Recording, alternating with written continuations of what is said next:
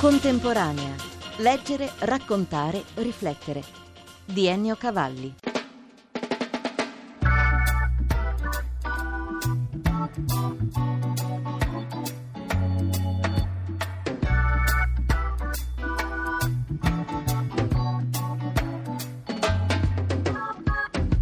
Gli spari erano sembrati l'inizio di un fuoco d'artificio in pieno giorno, con un eco secco e irreale risucchiata dal mare. I tre bambini stavano sguazzando nudi assieme alle rane, in una sorta di laghetto chiamato Vullo, dove confluivano gli ultimi rivoli d'acqua primaverile. Arturo si alzò in piedi di scatto e il dito sulle labbra ordinò ai fratelli di tacere, indicando con lo sguardo la collina del Rossarco. Comincia così, letto dallo stesso autore, il romanzo La collina del vento di Carmine Abate, premio Campiello 2012. Quegli spari si riveleranno tutt'altro che un fuoco d'artificio, ma una vera e propria carneficina. Siamo in terra di Calabria, dentro una storia che unisce misteri archeologici e vita di tutti i giorni, città mitiche come Crimisa e una società intrisa di violenza e condizionamenti mafiosi. Una saga familiare alla quale non è estranea, sembra di capire, la storia della sua stessa famiglia, Abate. In parte è la storia della mia famiglia, ma più in generale è la storia della mia gente, la storia del sud. Io non ho fatto altro che raccontare una famiglia la cui piccola storia quotidiana incrocia la grande storia nazionale, quindi il periodo della Prima Guerra Mondiale, soprattutto il fascismo, la seconda guerra mondiale per arrivare poi ai giorni nostri perché a me quello che interessa è arrivare al presente, raccontare il presente. Molti punti in comune tra la famiglia Arcuri, protagonista del romanzo, e quello che lei ricorda del mondo contadino tra il primo e il secondo dopoguerra come preparazione a un presente pieno di specifiche realtà e di ricordi. Tutte storie che mi raccontava mio padre l'ultimo anno della sua vita, le storie di contadini che venivano sfruttati dal latifondista locale che era l'unico proprietario del terreno agricolo. In quel periodo i contadini vivevano in Calabria, ci trovavano negli anni 20-30 del secolo scorso, come nel periodo del feudalesimo. I contadini però hanno la forza, la capacità almeno di tentare di ribaltare questa situazione occupando le terre incolte, che è anche uno degli episodi che narro nel libro. Per la prima volta i contadini affrontano la vita di petto, non accettano, non aspettano elemosine dall'alto, cercano di essere artefici del proprio destino. Carmine Abate è calabrese di un paese Arbresh, ma da giovane è emigrato in Germania, tanto che il suo primo romanzo è stato pubblicato in tedesco. Sì, io ho cominciato a vivere in Germania da quando avevo 16 anni, è lì che ho sentito l'urgenza, la necessità di scrivere. Per la prima volta ho visto come vivevano gli emigranti come mio padre. Io mio padre fino a quel momento lo avevo visto solo in estate, quando tornava al paese o a Natale, quando tornava in ferie. Anche lui dalla Germania? Anche lui dalla Germania, infatti io sono andato in Germania per trovare lui e per la prima volta dicevo ho visto le condizioni di vita dei cosiddetti germanesi. Titolo di un suo libro precedente? Sì, una ricerca socio-antropologica sulle migrazioni migrazione, ho sentito l'urgenza, la necessità di denunciare quella che io ritengo ancora oggi un'ingiustizia, cioè costringere una persona ad abbandonare la propria terra per andare a vivere altrove. È un destino che si è rafforzato in lei, tuttavia, oggi vive in Trentino. Sì, vivo in Trentino, ma vivo diversamente, vivo per addizione. Anche questo è il titolo di un mio libro di racconti. Vuol dire non rinunciare alle proprie radici originarie, scandagliarle, conoscerle sempre più in profondità, come ho cercato di fare nella collina del vento, ma nello stesso tempo valorizzare anche le nuove radici che ti nascono sotto i piedi nei tanti posti in cui abbiamo avuto l'avventura di vivere. Vuol dire non dover scegliere per forza tra il nord e il sud. L'archeologo trentino Paolo Orsi e lo studioso meridionalista Umberto Zanotti Bianco entrano come personaggi col loro vero nome in questa storia. Come mai? Che tipo di saldatura rappresentano tra storia e letteratura? Sono personaggi realmente esistiti che davvero sono stati vicini al mio paese, hanno scavato in quella zona e lei pensi che la prima supplenza che ho fatto io in Trentino è stata nella scuola media Paolo Orsi quando non conoscevo quasi nulla di Paolo Orsi, ma questi personaggi, entrambi del nord, mi hanno affascinato per il loro sguardo, perché entrambi hanno guardato e raccontato la Calabria senza l'occhio del pregiudizio. La collina del vento dove è situata nella realtà? Nella realtà è situata tra il mio paese d'origine, Carpizzi, e Ciromarina, sullo Ionio. È una collina che mi ha affascinato da quando ero ragazzo, perché la vedevo spessissimo, soprattutto in primavera, è tutta ricoperta dei fiori rossi di Sulla, una collina bellissima, a volte anche dal mistero. Non dimentichiamo che ci troviamo nel cuore della Magna Grecia, quindi io da ragazzo mi sono immaginato chissà quali tesori nascondesse questa collina.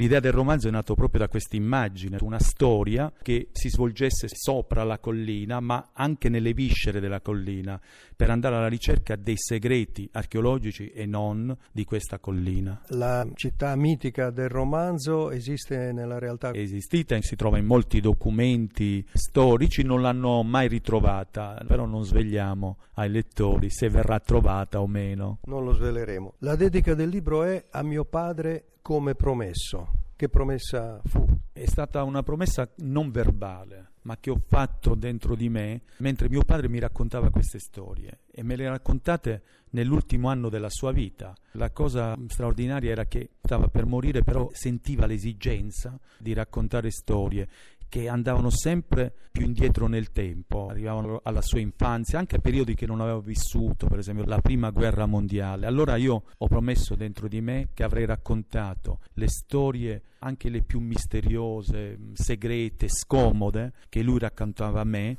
perché queste storie non morissero con lui. A dare più filo da torcere a Carmine Abate al Campiello è stata Francesca Melandri con il romanzo Più alto del mare, edito da Rizzoli. Ha scelto questo brano per darci un'idea del libro. Mentre sbarcavano dai Chinook tra urla e calci, l'isola li investì in pieno con il suo aroma.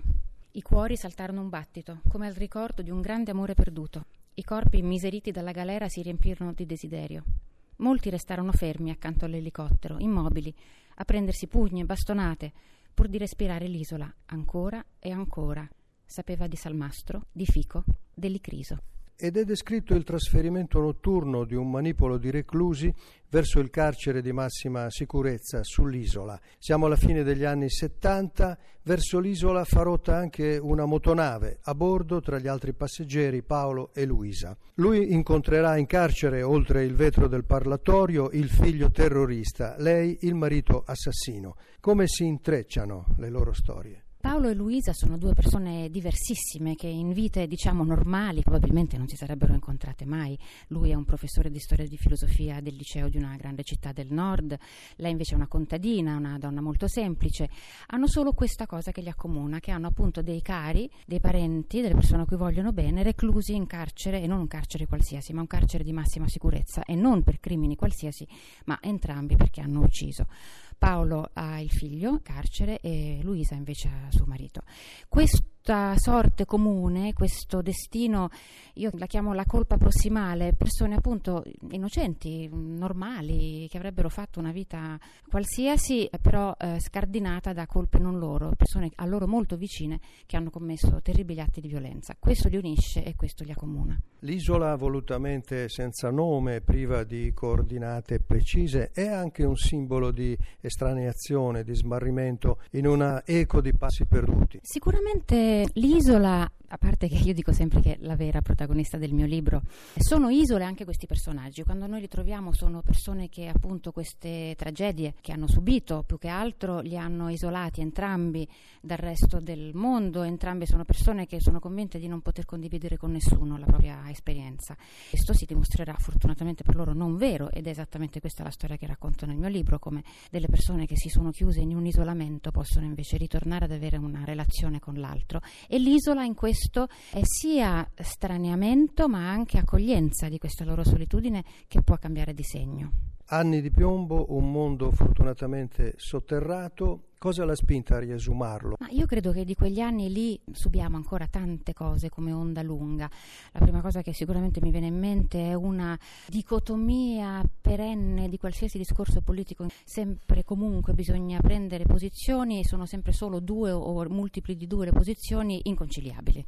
Cose che io faccio risalire anche alla violenza di quegli anni, poi certo la storia d'Italia è anche più complicata di così, però sicuramente in quegli anni hanno visto il trionfo di questo tipo di atteggiamento verso la politica, chi non pensava come te addirittura gli sparavi, per cui eh, cosa c'è di più dicotomico di questo. Una seconda cosa da dire è che di quegli anni si è giustamente parlato, scritto, storiografie, reso conti di tanti tipi, forse c'è ancora un lavoro, e questo possiamo farlo noi romanzieri, sugli effetti psichici, emotivi, personali che questi anni, questa violenza hanno avuto. Noi narratori di storie credo che possiamo dare il nostro contributo. Il lavoro di sceneggiatrice, una delle attività di Francesca Melandri, aiuta anche nello scrivere romanzi? Sicuramente sì ci sono due aspetti. Uno, quello che io chiamo il mestieraccio, la pratica di gestire personaggi, di gestire i dialoghi, di gestire le strutture narrative. Ma ancora più prezioso per me è l'abitudine, dopo 25 anni e passa di lavoro come sceneggiatrice, in cui devi sempre rendere conto del tuo lavoro a un editor, a un produttore, a un regista, comunque ad altre persone,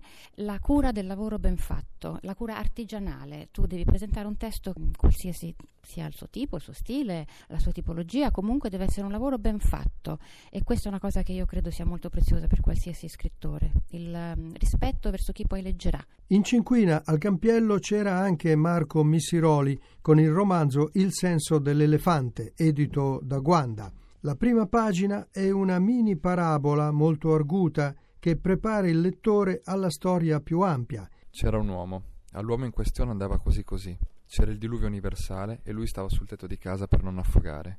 Chiede a Dio con tutta la sua fede di essere salvato e nel suo cuore sa che Dio lo salverà. Arriva un'imbarcazione, l'uomo la rifiuta perché è sicurissimo che verrà il Signore a salvarlo, per cui dice no grazie. Nel mentre l'acqua cresce, arriva un'altra imbarcazione, ma lui aspetta Dio. Intanto l'acqua gli sale al collo, passa una terza imbarcazione. No grazie. Allora affoga. Quando in paradiso vede finalmente il Signore, gli dice avevi promesso di salvarmi. Dio lo guarda. Senti un po', ti ho mandato tre barche. Savota adesso. Cosa vuoi adesso? Cos'altro vuoi in dialetto romagnolo? Le occasioni della vita sono sempre provvidenziali. Come si innesta questo principio nella sua storia che ha per protagonista un portinaio trasferitosi da Rimini a Milano? Ho immaginato la fine di una vita, l'ultima parte di una vita, anzi, e la possibilità di non solo di redimerla, ma proprio di vivere tutta la vita non vissuta fino ad allora nell'arco di probabilmente un mese. È la storia di Pietro che si trasferisce da Rimini a Milano, fa il portinaio in un condominio, non a caso in quel condominio, anche se per tutti è casuale, con le copie delle chiavi di tutti gli appartamenti, entra in un solo appartamento. E anche questo non è casuale. È lì non per fare il portinaio, anche se sembra, ma per fare tutt'altro, per proteggere. Da qui arriva il senso dell'elefante, che è la devozione verso i figli, anche non propri, al di là dei legami di sangue. Un portinaio che prima era un prete, un prete però senza Dio, da quando la sua vita aveva dato spazio a una storia d'amore con una donna. Pietro nasce come prete nel senso che è un orfano, per cui molto spesso una volta si instradavano già nei seminari, diventavano preti quasi senza scelta.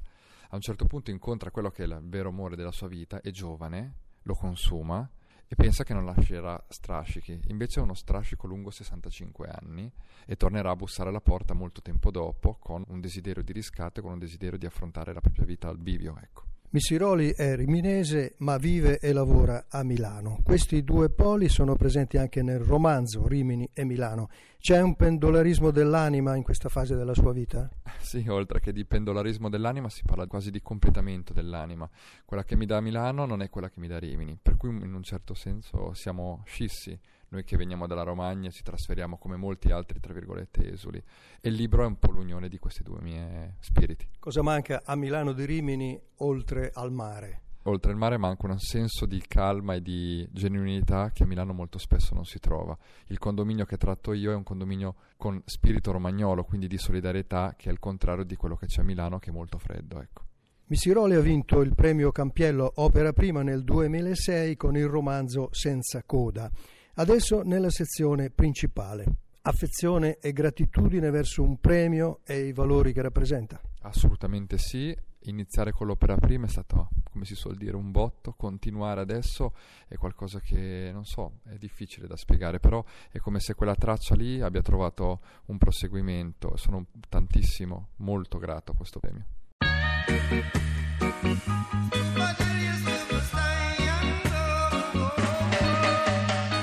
Grazie dell'ascolto da Ennio Cavalli.